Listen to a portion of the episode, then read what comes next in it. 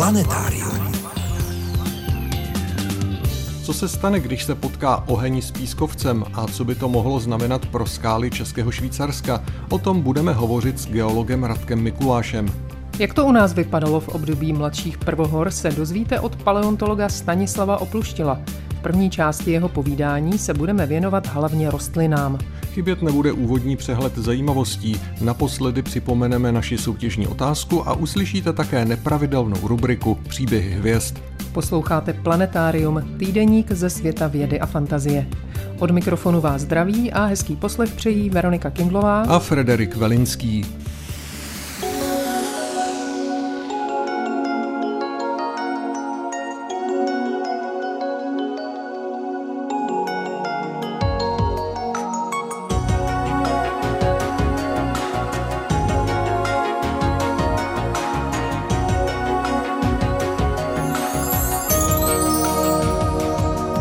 Začneme přehledem zajímavostí ze servisu České tiskové kanceláře.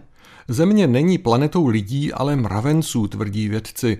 Na každého člověka prý připadá na 2,5 milionu jedinců tohoto drobného blanokřídlého hmyzu. A to je jen hrubý odhad, provedený na základě sčítání mravenců z různých pastí, nastražených takřka ve všech koutech světa, které obývají, a také na základě analýzy necelých pětistovek vědeckých prací, které o mravencích vznikly. Ze všech kontinentů je bez mravenců pouze Antarktida. Gepardi žijí kromě Afriky také v Ázii. Posledních 12 jedinců pod druhu geparda indického přežívá v Iránu. V Indii samotné vyhynuli před 70 lety a teď se vracejí. Do výběhu v Národním parku ve státě Madhya Pradesh bylo vypuštěno 8 gepardů původem z Namíbie, tedy afrických. V říjnu jich přibude ještě 12. Asi po dvou měsících mají být gepardi vypuštěni do volné přírody, kde budou jejich kořistí antilopy a jelínci axisové. Jeden palestinec z pásma Gazy našel při sázení olivovníku u tábora Burajč, asi kilometr od izraelské hranice, dobře zachovalou mozaikovou podlahu z 5. až 7. století, zdobenou ornamenty a ptačími motivy. Mozaiku odkryl, nález ohlásil, ale znovu zasypal v touze po finanční odměně.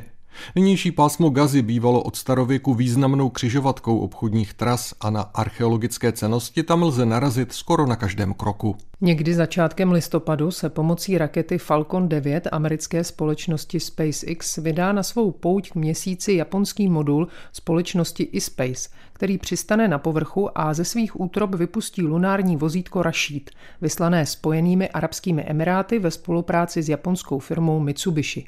Arabský aparát, který bude zkoumat měsíční povrch a možnosti pohyblivosti na něm, ponese několik kamer a řadu dalších vědeckých přístrojů. Marzovská sonda InSight zaznamenala mezi květnem 2020 a zářím 2021 svými seismometry mimo jiné čtyři dopady meteoroidů na povrch rudé planety. Odborníci pomocí analýzy dat a znalostí o šíření akustických a seismických vln určili předpokládaná místa dopadu těles. Následně své výpočty porovnali se staršími a novějšími snímky ze sondy Mars Reconnaissance Orbiter a skutečně našli nové černé skvrny, čerstvé krátery. Smutná černá barva převládla po velkém letním požáru také v části Národního parku České Švýcarsko. Oheň postihl lesy, ale také skály. A těm se za chvilku budeme věnovat.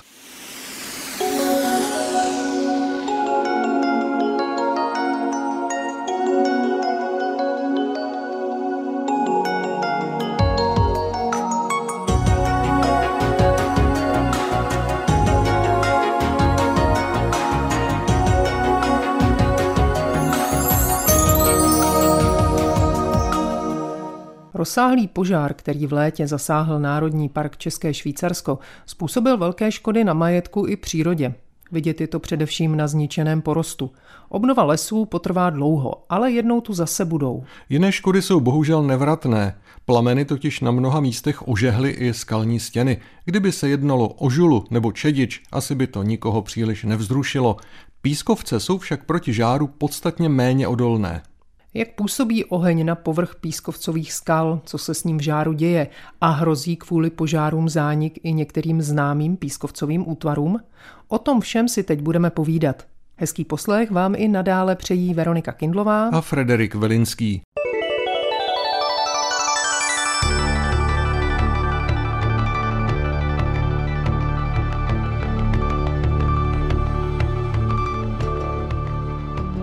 Asi jediným českým vědcem, který se kdy vlivem ohně na povrch pískovcových skal po odborné stránce zabýval, je Radek Mikuláš z Geologického ústavu Akademie věd České republiky v Praze.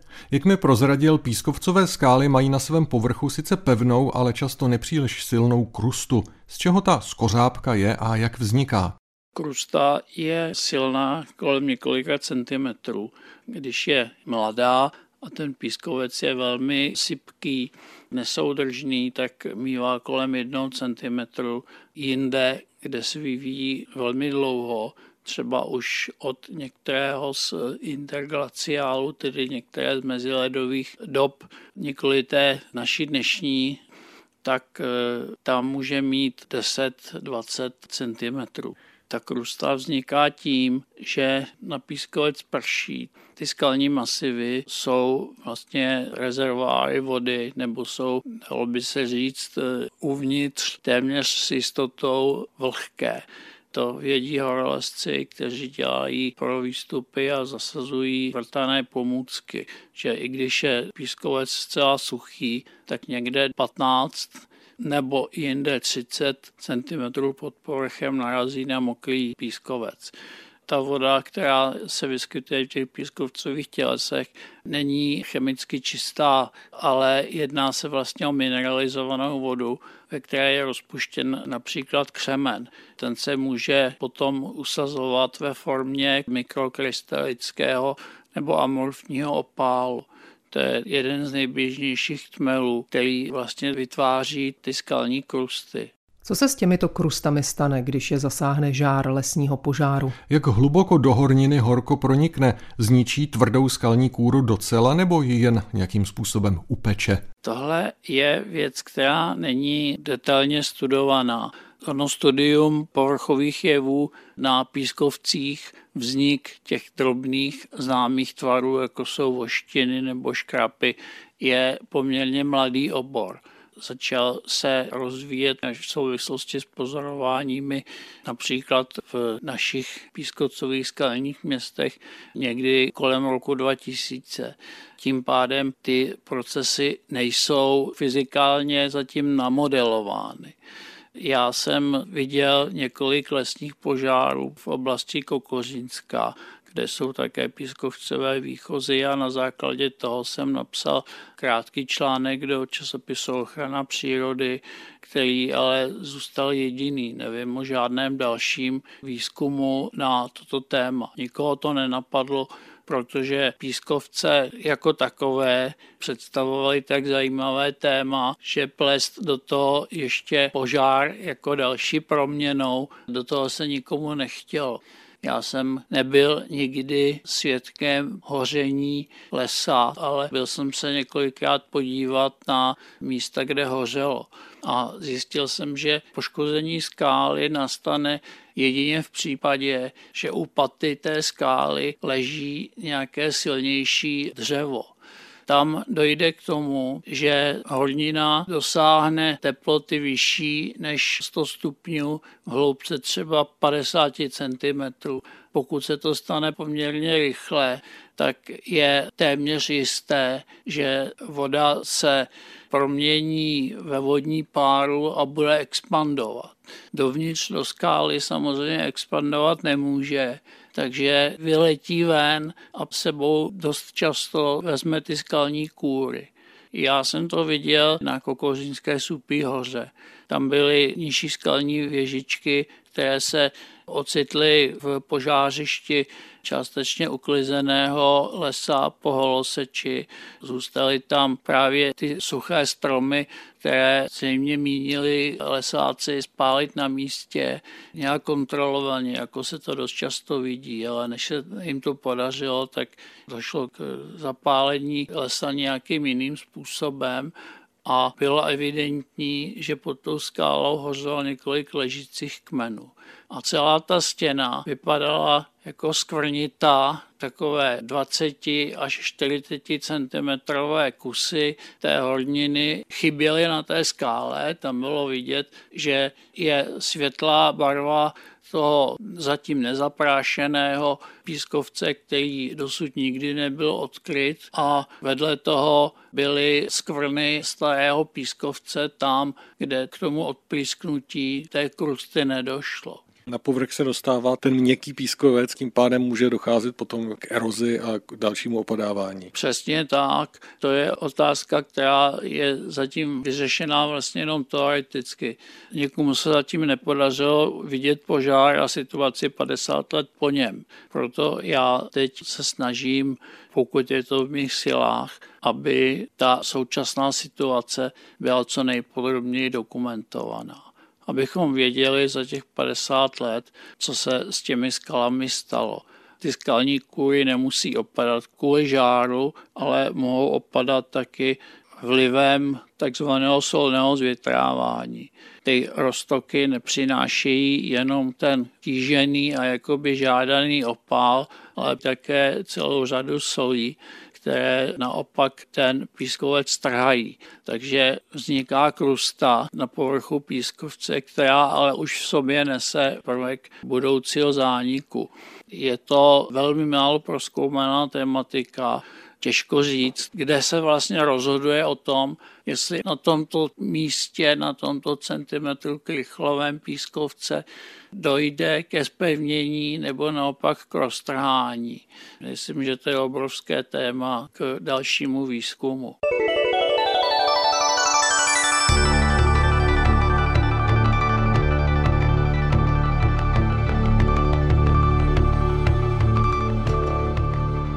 A jak tedy dopadly ohněm zasažené skály Českého Švýcarska? Byl už se na ně geolog Radek Mikuláš podívat? Jak mi prozradil, k osobní návštěvě se zatím necítí být oprávněn, je tedy odkázán jen na fotografie.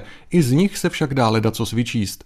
Aktivním dokumentátorem současného stavu zasažených oblastí je především Václav Sojka ze zprávy Národního parku České Švýcarsko. Na jeho fotografiích byla zpočátku k vidění hlavně živá příroda, ohořelé kmeny a mezi nimi rašící nový život. Ty skály tam byly trošičku jako bokem ale pak jsem jako zatrnul, když pan Sojka uveřejnil jednu fotku, kde byla taková ta typicky skvrnitá skála, jaký znám z toho požáru na Supí hoře a pod skálou byly hromady opryskaných skalních pískovcových krust. Tak mi bylo jasné, že je zlé, že tenhle ten proces určité procento pískovců v Českosaském Švýcarsku zasáhl.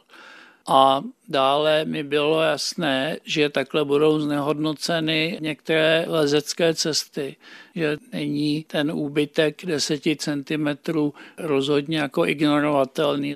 To je ta nejpevnější vrstva většinou. Teď ta nespevněná skála se ocitne na povrchu, ubudou přirozené stupy a chyty. A myslím si, že někde i postupové jištění, které se zavrtává a lepí do skály chemickou maltou, bude vystupovat o 10 cm ven z té skály. Čili i kdyby ta cesta třeba výstupová měla být zachována, tak by bylo potřeba ji přejistit. Donedávna před nějakými 20 lety ještě většina horolezců používala k temování kruhu olova. To má poměrně nízký bod tání, takže je možné, že to olovo se rozstavilo a změnilo svoji polohu.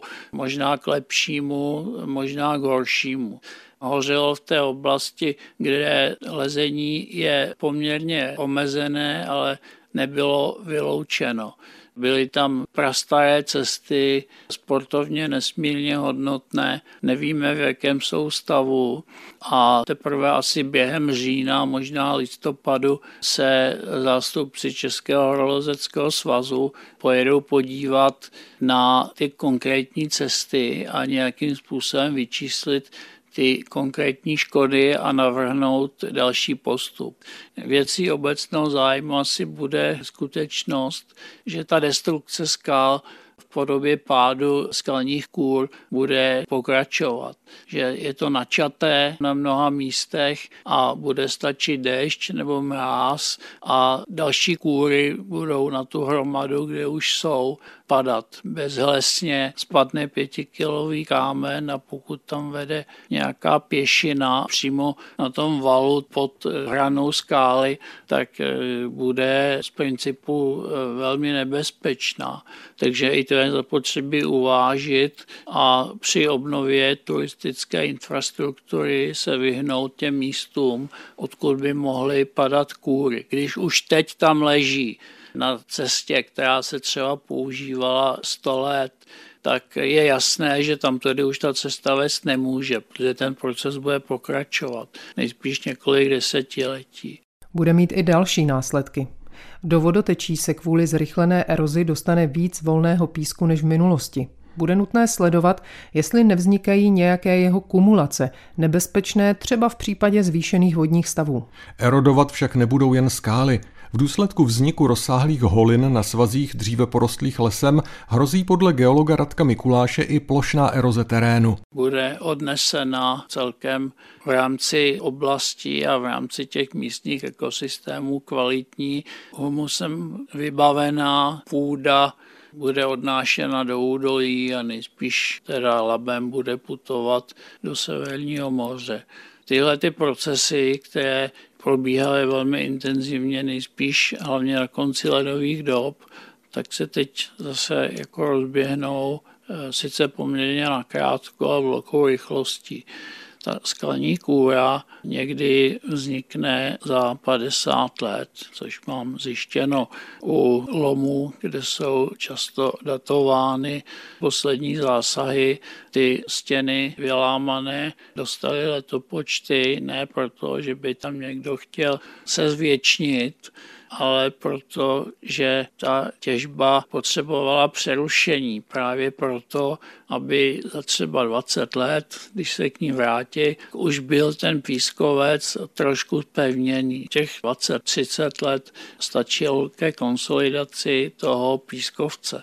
Minimálně nějakou takovouhle dobu můžeme očekávat jako velkou dynamiku ve výkopech pod skalami, což je záležitost hlavně archeologická, ale několikrát jsem se k tomu dostal, je často vrstva popela, na níž leží skalní kůry. Není to teda, že by hořelo takhle každých tisíc let, je tam v tom typu profilu, o kterých mluvím, jedna, maximálně dvě popelové vrstvy za posledních 12 tisíc let. To znamená, že takový požár, jako teď se udál, svou intenzitou je teda jeden z největších od začátku holocénu. Názory, že přece v lesích hořelo vždycky a jak je možný, že najednou teda tady někdo mluví o škodách, nejsou úplně na místě, protože ten oheň byl mimořádný. Mnoho lidí se upřímně bálo o osud největšího z geologických klenotů Českého Švýcarska, světoznámé Pravčické brány. Radek Mikuláš z Geologického ústavu Akademie věd České republiky byl proto jako odborník na pískovce i problematiku požárů v nich často tázán, jestli Pravčická brána případný žár z plamenů vydrží. Odpovídal jsem, že tato téměř určitě vydrží, že ta masa pískovce je taková, že se nedokáže prohřát eh, do takové hloubky, aby došlo k totálnímu narušení nějakého toho segmentu, který je nosný pro tu skálu. Že eh, skutečně se bude jednat spíše o ty povrchové změny a dovnitř do hloubky to příliš nezasáhne.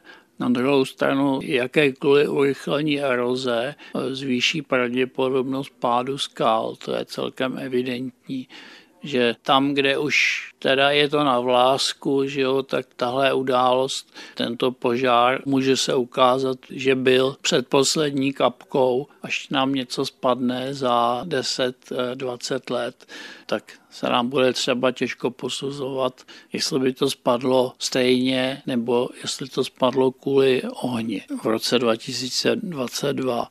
Ty skály budou jiné, budou místa, kde budou třeba i zajímavé, třeba tam vznikne naučná stezka po stopách požáru a budou tam ukázány různé případy odezvy skal na ten požár. Bylo by teda mě daleko milejší, kdyby žádná taková naučná stezka existovat nemusela, ale měla by svoji logiku. Důležitý je hlavně ten výzkum a pozorování. Důkladná každoroční nebo několika do roka provedená inventarizace těch škod, zachycení stavu toho kterého místa a podle toho eventuálně přizpůsobit nějaké ty ostatní okolnosti. Když zjistíme, že někde 20 let nespadl kámen, tak třeba nebude důvod, aby tam nemohla být turistická stezka ale když ty kameny budou každoročně přibývat, tak je jasný, že by bylo velké riziko tam pustit návštěvníky. Některé turistické stezky v Českém Švýcarsku tedy možná zaniknou, nebo kvůli zvýšení bezpečnosti zásadně změní svou trasu. Letošní velký požár se sice Pravčické bráně vyhnul, za to spálil velké plochy lesa a ožehl jiné skály. Co s nimi bude dál, to se v tuto chvíli říci nedá. Ukáže to až budoucnost. Mimo jiné i o tom, jak by mohla vypadat, jsme si povídali s geologem Radkem Mikulášem.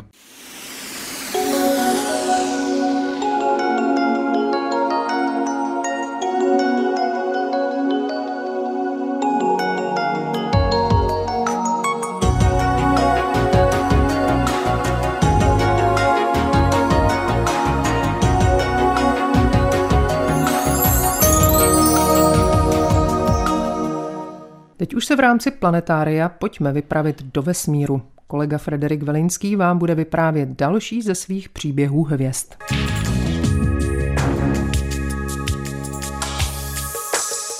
Německý luteránský pastor David Fabricius se věrně staral nejen o své ovečky v dolnosaském Resterhafe, ale také o hvězdy a planety.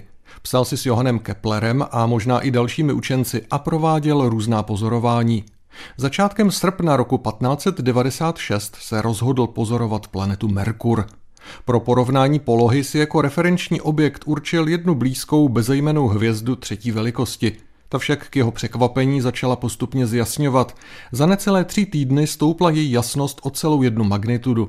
Pak však následoval pokles a v říjnu Fabriciovi hvězda zmizela. Domníval se, že pozoroval novu, a to až do února 1609, kdy si hvězdy všiml po druhé. Náhodou tak učinil významný objev, v jehož stínu se jistě skryje drobný kas. Planeta, kterou v roce 1596 považoval za Merkur, byl ve skutečnosti Jupiter. Fabriciovu hvězdu začali sledovat i další badatelé, mezi nimi gdaňský astronom Johannes Hevelius, který dokonce v roce 1662 věnoval spis Historiola Mirae Stellae. Hvězdu pojmenoval Mira, což latinsky znamená nádherná, podivuhodná nebo výjimečná. Žádnou podobnou mizející a znovu se objevující hvězdu totiž tehdejší astronomové neznali. Francouzský astronom Ismail Bouliot v zápětí spočítal trvání její periody na 333 dní. Současná obecně udávaná hodnota je jen o jeden den kratší. První objevená proměná hvězda Mira, oficiálně Omikron Cety nebo také Mira Cety, se nachází v souhvězdí Veleryby. Diskutovalo se o tom, jestli nemohla být pozorována i dříve, před Fabriciem. Možná se o ní zmiňuje Hyparchos ve druhém století před Kristem, v průběhu dalších staletí snad i čínští a korejští astronomové, ale jisté to není. Po roce 1918 upadla Mira v podezření, že na svém místě není sama a že se jedná o dvojhvězdu. V roce 1995 se na Miru zaměřil Hubbleův vesmírný dalekohled. Na jeho snímcích se podařilo rozlišit, že červený obr Mira, 700 krát větší než Slunce, vzdálený od nás nějakých 200 až 400 světelných roků, má skutečně menšího průvodce. Bílý trpaslík Mira B, známý též jako VZ Cety, byl v té době od hlavní hvězdy vzdálen asi 70 astronomických jednotek. Astronomové pořídili snímky hvězdné dvojice v ultrafialovém i rentgenovém oboru. Ukázala se na nich spirála plynu, který z Miry přetéká na Miru B. Prout hvězdného větru tvoří kolem menší hvězdy plochý akriční disk, jakýsi karusel, ve kterém materiál klesá k jejímu povrchu. Oběžná doba tohoto průvodce kolem Miry je přibližně 400 let. Mira za sebou kromě něj táhne i 13 světelných let dlouhý chvost z uhlíku, kyslíku a dalších prvků. V současné době už astronomové znají na 6 tisíc hvězd červených obrů, kteří zjasňují a znovu pohasínají v podobně dlouhých periodách. Podle jejich pramáti Miry, objevené pastorem Fabriciem, je souhrně označují jako Miridy.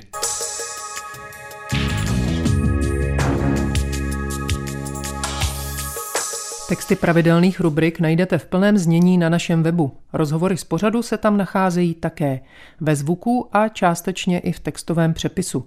Naše adresa je rozhlas.cz lomeno planetarium. Na webu najdete i naši soutěž. V září hrajeme o knihu Rose Kinga, knihkupec z Florencie s podtitulem Příběh rukopisů, které zažehly renesanci. Můžete ji získat, pokud správně zodpovíte naši soutěžní otázku. Antičtí autoři psali svá díla především na svitky z papíru. Napište nám, z čeho a jakým způsobem se papyrus vyráběl. Své odpovědi posílejte na adresu planetarium. Máte na to čas už jen do dnešní půlnoci. Hodně štěstí. A my se teď poprvé vydáme do časů, kdy v našich lesích rostly obří plavuně a přesličky.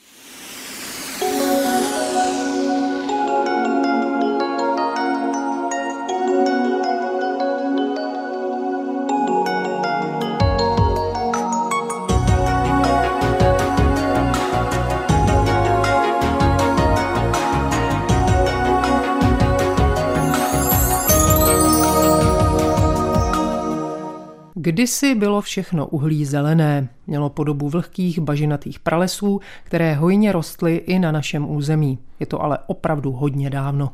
Pralesy a také jezera mladších prvohor jsou tématem nové výpravné publikace z nakladatelství Akademia, kterou budeme listovat nejen v příštích minutách, ale také v jednom či dvou následujících vydáních našeho pořadu.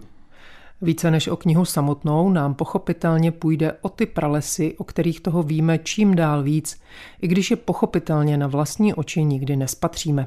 Planetáriem vás stále provázejí Veronika Kindlová a Frederik Velinský.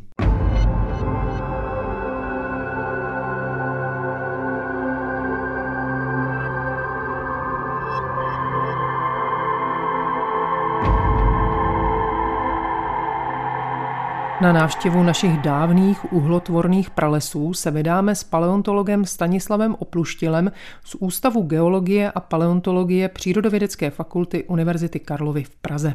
Budeme si povídat o pozůstatcích života, který bujel v období permokarbonu, tedy v mladších prvohorách, nebo chcete-li mladším paleozoiku. Zmíněné období zahrnuje dva geologické útvary. Starší karbon začíná před 359 miliony lety Hranice mezi karbonem a permem leží 299 milionů let před současností a konec permu spadá přibližně do doby před dvěma sty 51 miliony lety. Čím je toto období tak významné, že si zasloužilo vlastní knihu? Období mladšího paleozoika je e, zajímavé v mnoha ohledech, e, třeba pro naše území a konec konců přilehlé státy, tak je to útvar, ve kterém eh, vznikala významná uhelná ložiska, která zejména v minulé době byla předmětem těžby a umožnila průmyslovou revoluci v naší zemi a, a samozřejmě v celé Evropě. Eh, kde se podobná ložiska vyskytují. Z hlediska odborného je to období, které je zajímavé klimatickými změnami. Ty jsou eh, velice mimořádné v tom smyslu, že karbon jako celek eh, z globálního hlediska je období s poměrně chladným klimatem a naopak Perm, ten navazující útvar, je období, kdy klima se postupně oteplovalo a toho maxima dosáhlo někdy právě koncem Permu. Jinak eh, je zajímavé právě klimatickými výkyvy, které připomínají ty již známe z geologicky nedávného pleistocénu, kde se střílejí doby ledové a meziledové. Podobné klimatické výkyvy byly právě i v období mladšího karbonu a staršího permu, akorát teda v úseku, který je podstatně delší, zatímco ty pleistocénní doby ledové, to zalednění se pohybovalo v nějakém intervalu kolem dvou milionů let, tak eh, ta mladopalazoická doba ledová trvala nějakých 60 milionů let a měla výrazně vyšší klimatickou dynamiku. My víme, že kontinenty se díky deskové tektonice neustále přesouvají, že to tak bylo i v minulosti. Jak vypadalo to rozložení kontinentů v té době, o které mluvíme? Úplně odlišně než v současnosti. Jednotlivé kontinenty, jak známe dnes, v té době neexistovaly. Většina z nich, těch velkých pevninských mas, byla spojená v jediný superkontinent, to celkem asi známo, ten se jmenoval Pangea, vznikl spojením předtím i tak existujících dvou velkých superkontinentů, severní Laurusy a jižní Gondvany. A pokud jde o území České republiky, tak větší část se nacházela při styku těch dvou velkých kontinentů, které kolidovaly přibližně v okolí rovníku, takže v období mladšího palozoika jsme u nás měli celkem prima klima tropické, což v tom globálně chladném podnebí bylo pro karbonisty výhoda. Jak vypadala taková typická česká krajina v té době? Ta kolize těch superkontinentů pochopitelně byla klíčovou událostí v tomto období. Takže to území České republiky, dnešní českého masivu z geologického hlediska a vlastně podobných jednotek v okolí, měla tendenci vystupovat a vytvářet tedy relief, řekněme, takového horského charakteru, nebo případně se to někdy přirovnává k horskému platu, s výškami, které někdy počátkem karbonu mohly dosáhnout i patrně několik kilometrů, ale v průběhu karbonu pak té mladší části docházelo k snižování té výšky z důvodu tektonických procesů a takže jsme se dostali zřejmě do nějakých eh, úrovní, které mohly se pohybovat eh, mezi 500 až něco třeba přes tisíc metrů, běžná taková nadmořská výška. Česká krajina určitě měla kopcovitý a žorský ráz, eh, podobně jako některé partie dneska třeba na Vysočině a tak. Nicméně koncem starší části karbonu byl východní okraj ještě zaplaven tropickým mořem, ve kterém žili poslední trilobiti nebo jedni z posledních trilobitů, kteří pak koncem palozoika vymřeli. A protože už vlastně v té době se začíná prejovat eh, ty klimatické oscilace, které jsou podobné těm glaciálům, interglaciálům, které známe z Pleistocénu, tak eh, to ovlivňovalo i hladinu světového oceánu tehdejšího, která výrazně kolísala, patrně v rozmezí vyšších desítek metrů a patrně mohla dosáhnout i hodnot až kolem 150 metrů podle některých odhadů a výpočtů. Takže ten mořský záliv, který zasahoval na východ území dnešní České republiky, se občas měnil v takovou, řekněme, něco jako přímořskou nížinu rozlehlou, ve které se vytvářely naše nejstarší tropické lesy, jež měly tu schopnost ukládat vyprodukovanou rostlinnou biomasu v podobě rašelin do zemské kůry. S ní pak teda vznikaly sloje černého uhlí.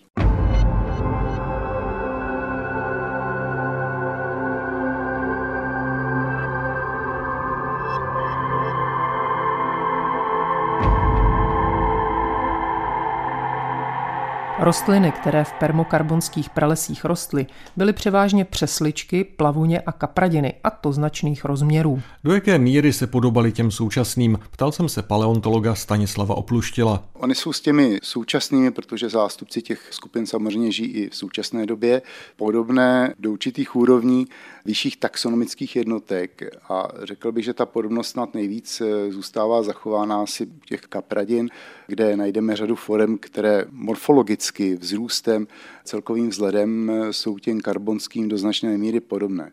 Celkem to snad i platí u těch přesliček, tam ta vizuální podoba je také celkem nápadná. Rozdíl je, že ty karbonské přesličky dorůstaly výrazně vyšších velikostí. Výšky přes 10 metrů nejsou žádnou velkou vzácností, to eh, u těch současných samozřejmě už zdaleka neplatí, eh, zejména alespoň těch našich, eh, co rostou v mírném pásmu. A také architektura těch přesliček vypadala podstatně složitěji, řekněme, bylo více takových modelů, které v tom karbonu rostly. Samozřejmě všechny mají takovou tu základní charakteristiku typickou pro přesličky, článkovanou lodyhu a tak dále. Pokud jde o plavuně, tam asi ta změna je nejvýraznější, protože současní zástupci jsou většinou rostliny bylinného vzrůstu a ty karbonské formy, řada z nich dosahovala stromovitého vzrůstu a podle nálezů v úhelných lomech se dá usuzovat, že ty největší z nich mohly mít výšku až kolem 30-40 metrů. Tyhle ty eh, stromy té formy plavuní nebyly v podstatě dřevěné stromy, ale korové stromy. Tam eh, ta dřevní pletiva tvořila minimum toho průměru kmene. Bylo to obvykle tak kolem 10-15% nejčastěji a zbytek tvořila mnohovrstevná kůra prvohorní pralesy nebyly samozřejmě jen tyhle ty tři typy rostlin, byly i další představitelé flory. Co zajímavého se třeba ještě nachází v tom záznamu a rostou některé z těch rostlin ještě dnes? Určitě tam jsou nějaké vymřelé skupiny, které už dneska asi nenajdeme. Bez pochyby jsou tam úplně vymřelé skupiny, které už nemají následovníky a těžko je dneska s něčím srovnávat. Na druhé straně bychom tam našli i rostliny, které za těch 300 a něco milionů let svůj vzhled prakticky nezměnily a když byste vedle sebe dal nějaký otisk toho jeho prapředka a tu dnešní rostlinu, tak byste řekl, to je na první pohled jako, ale úplně to tež. Jo, a jedná se o vranečky, o bylinné plavuně, které se objevily v karbonu a v podstatě do současnosti svůj vzhled prakticky nezměnily. Našli bychom i třeba některé drobnější přesličky, které vypadají velmi podobně jako třeba naše přeslička rolní, ale pak jsou tam skutečně rostliny, které svým vzhledem jsou eh, dosti exotické nebo působily by dnes dosti exoticky a nemají pokračování. Jsou to různé formy třeba nahosemených rostlin, které samozřejmě v karbonu už eh, běžně byly. Dokonce v některých těch mokřadách tvořily, řekl bych, dominantu a patřily i mezi druhově nejpestřejší skupinu rostlin. Produkovali už semena samozřejmě, ale jejich takovou třeba charakteristikou je, že měli olistění, které kapradiny do značné míry připomíná a proto i vlastně na počátcích palobotanického výzkumu, který systematicky začíná s rozvojem uhelné těžby, celkem logicky, kdy se začal vlastně fosilní materiál dostávat na odvaly uhelných dolů a tím byl přístupen tehdejším paleontologům nebo prostě přírodovědcům, kteří ji zkoumali. Ti, když viděli vlastně otisky těchto naosemených rostlin, tak je považovali za kapradiny a bylo jim celkem divné, že teda u některých těch pravých kapradin skutečně se na těch vějířích občas vyskytnou výtrusy a u některých výřů kapradinového vzhledu notoricky chyběly, nikdy se u nich nenašli. Až pak po čase se podařilo, a ty nálezy jsou celkem velmi vzácné, většinou se nachází izolovaně, ale pak se na některých exemplářích podařilo identifikovat jednak pilové orgány a jednak semena přirostlé k těmto vějířům a bylo jasné, že se teda jedná o novou skupinu, která se označuje jako pteridospermie, velice heterogenní, rozhodně to není vývojově jedna jednoduchá linie, ale poměrně komplexní skupina, do které jsou zahrnuty právě rostliny, jež mají ty vějíři kapradinového vzhledu.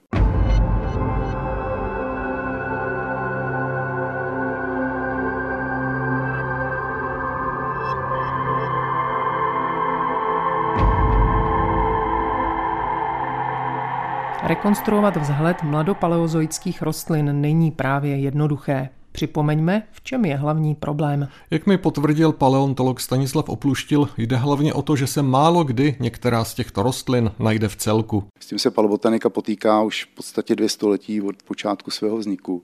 Nějakou menší rostlinu bylinného vzrůstu eh, do půl metru se podaří občas najít téměř celou, nebo v podstatě celou, většinou chybí třeba kořenové partie ale víceméně tu rostlinu získáte celou a z trochu fantazie nějak odhadnete, jestli měla povislé větve nebo osy a nebo zpříjmené. Prostě k něčemu to přirovnáte a tu rekonstrukci s téměř velkou přesností se vám podaří dát dohromady. No, u rostlin, které mají metry, než kvůli více jak třeba 10 metrů, představa, že přijete na lokalitu s geologickým kladívkem a vykopete celý strom, tak samozřejmě je nereálná. Trošku lepší podmínky jsou v úhelných lomech, ale ty třeba tady v Evropě nejsou běžné, u nás v střední Evropě vlastně už nejsou prakticky žádné. Z dřívějška těch nálezů se moc nedochovalo a tehdy lidé, kteří se tím zabývali, tak eh, úplně neměli ty možnosti, aby někde prostě na úhelném lomu se věnovali detailnímu výzkumu po delší dobu. Nicméně eh, přece jenom za ta dvě století palobotanických výzkumů řekněme ve světovém měřítku se našly lokality, kde některé z těch velkých stromovitých rostlin se podařilo najít eh, relativně kompletní. Nikdy to však není skutečně jaksi celá rostlina se vším všudy s listy, s reprodukčními orgány a tak dále. Vždycky jsou to nějaká torza a některé komponenty chybí. Je to samozřejmě jako puzzle, v podstatě taková skládanka, kdy vy z těch drobných úlomků musíte jaksi odhadnout, které ty věci patřily k sobě, k jednomu konkrétnímu biologickému druhu a pokusit se teda z těch různých částí pak eh, tu samotnou rostlinu rekonstruovat. To, o čem se tady bavíme, je ale ten takzvaný uhlotvorný prales, to, co rostlo v těch bažinách a močálech, v údolích nebo v pánvích, ale tam je pak otázka, co rostlo výš, protože třeba na těch kopcích nad tím asi taky něco rostlo, ale předpokládám, že se moc dobře neví, co. Tam je jeden základní problém, že ten fosilní záznam, ze kterého geologové a paleontologové čerpají, je vázán na sedimentární záznam. Jinými slovy, tam, kde dochází k ukládání sedimentů, které v té době měly podobu nějakého bahna, jílové suspenze, která v nějakém mělkém mizírku postupně klesala ke dnu a pohřbívala rostlinné zbytky, to je vlastně základ těch informací, ze kterých my čerpáme. Když někde ten sedimentární záznam přímo nevzniká, tak pochopitelně se jaksi nedá z čeho vařit. A to je právě případ těch eh, oblastí, které ty pánevní nížiny, eh, kde vlastní sedimentace probíhala, lemovaly. Na těch kopcích to jsou naopak místa, kde docházelo k erozi, k dendaci a kde zvětralé horniny byly splachovány právě do těch pánevních nížin, kde se ukládaly. To, co rostlo přímo na kopci, nemůžeme studovat v tom prostředí, ve kterém vyrůstali, ale občas se stane, že ty jejich zbytky jsou splaveny spolu s těmi zvětralinami a uloží se v pánvi s ostatními zbytky rostlin, které ale přímo v té nížině rostly. Ony pak vypadají obvykle trošičku exoticky při nějaké určité zkušenosti, že s tím fosilním záznamem běžným ten eh, specialista obvykle pozná, že se mu tam přimíchalo něco, co on eh, vlastně z toho mokřadního lesa dost dobře nezná ale tyhle ty nálezy obecně nejsou příliš hojné. A existuje několik lokalit, Jedna z nich je v České republice Stravnice u Berouna, které asi moc lidí nezná jako bývalý uhelný revírek, který těžil ještě v polovině 20. století. Na této lokalitě mám docela členitý terén, tak jsou výchozy hornin, které vznikaly právě s plachem nespevněného sedimentárního materiálu, který pokryl kopce po vulkanické erupci. Sopečný popel, který pohřbil vegetaci, nejenom tu, co rostla v pánevní nížině, v tom údolí, ale i na těch svazích. A protože byl nespevněný a v karbonu přece jenom v okolí rovníku hodně pršelo, tak ten jemný sopečný popel byl splaven spolu s těmi rostlinnými zbytky. A na lokalitě Stradonice vytvořil vrstvu, ve které se právě pozůstatky té vegetace, která rostla na karbonských stráních, pěkně zachovaly. Je to unikátní lokalita z mého pohledu i světového významu. S paleontologem Stanislavem Opluštělem z Přírodovědecké fakulty Univerzity Karlovy jsme si povídali o naší permokarbonské flóře. Mezi ní samozřejmě pobíhali, plavali a létali i zástupci prvohorní fauny. O těch si ale budeme povídat až příště a nejen o nich. Pro dnešek je to všechno. Loučí se s vámi a krásný zbytek víkendu vám přijí Frederik Velinský a Veronika Kindlová. Naslyšenou za týden. Planetárium. Planetárium, magazín ze světa vědy a fantazie, přináší každý týden rozhovory s odborníky či popularizátory vědy, nabízí aktuality, pravidelné rubriky a také soutěž o zajímavé publikace. V podobě zvukové či psané nás najdete i na internetu rozhlas.cz lomeno planetárium. Vydejte se s námi za poznáním.